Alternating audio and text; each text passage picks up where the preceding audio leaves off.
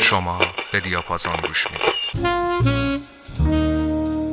سلام شنونده های عزیز. امشب چهارشنبه 19 شهریور 1399 برنامه شماره 165 دیاپازون من حسام شریفی هستم. صدای منو از تهران استدیو بل میشنوید. امشب از اون شبهایی که خودم حسابی عاشقشم. امشب میریم آلبانی جایی که قبلا با تونین ترشانا و تفتا تاشکو کوچو بهش سفر داشتیم. امشب در کنارتونیم با افسانه تاریخ هنر آلبانی ماریه کراجا. بریم قطعه اول گوش بدیم. قطعه به اسم افتیدا موی لویا از سال 1946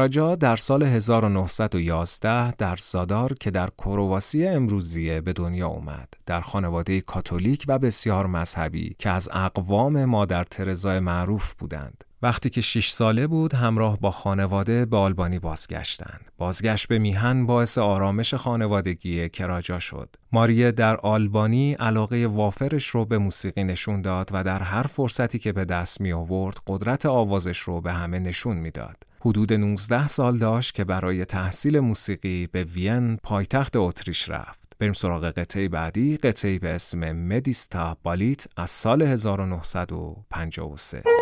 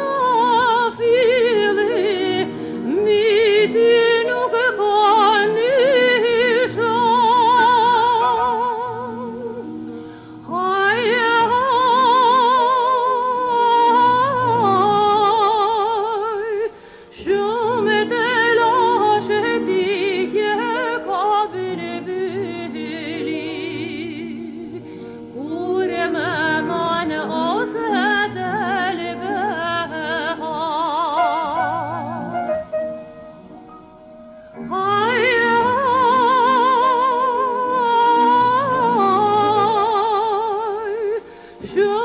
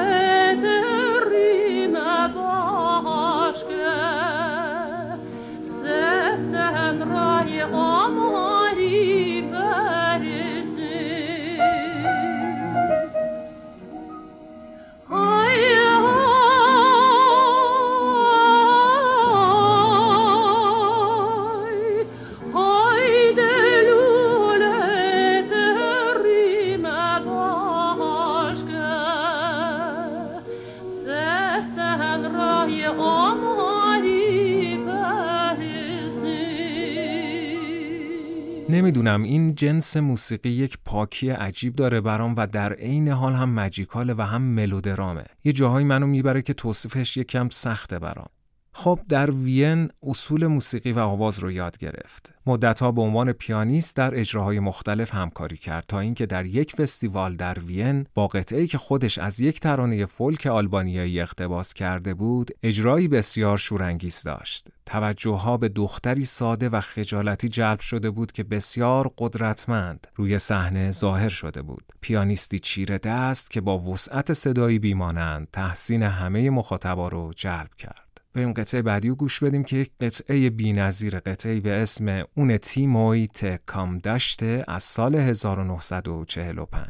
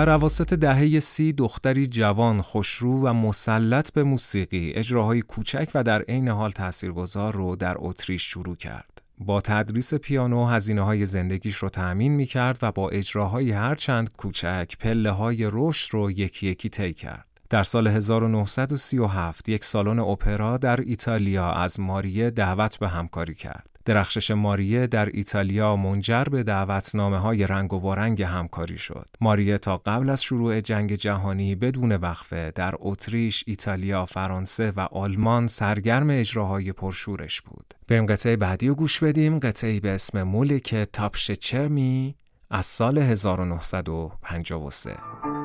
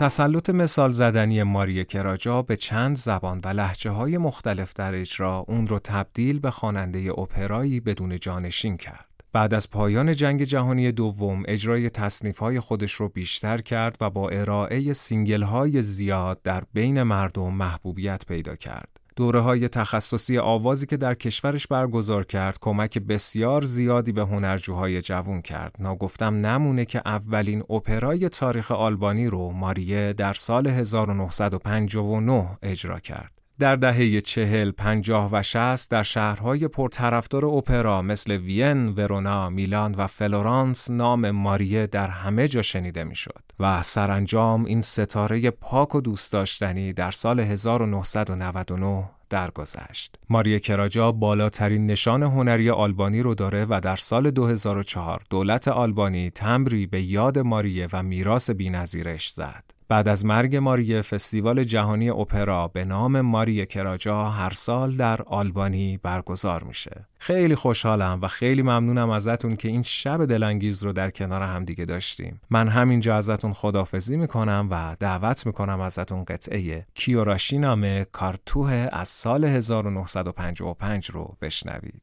شبتون زیبا خدا نگهدار.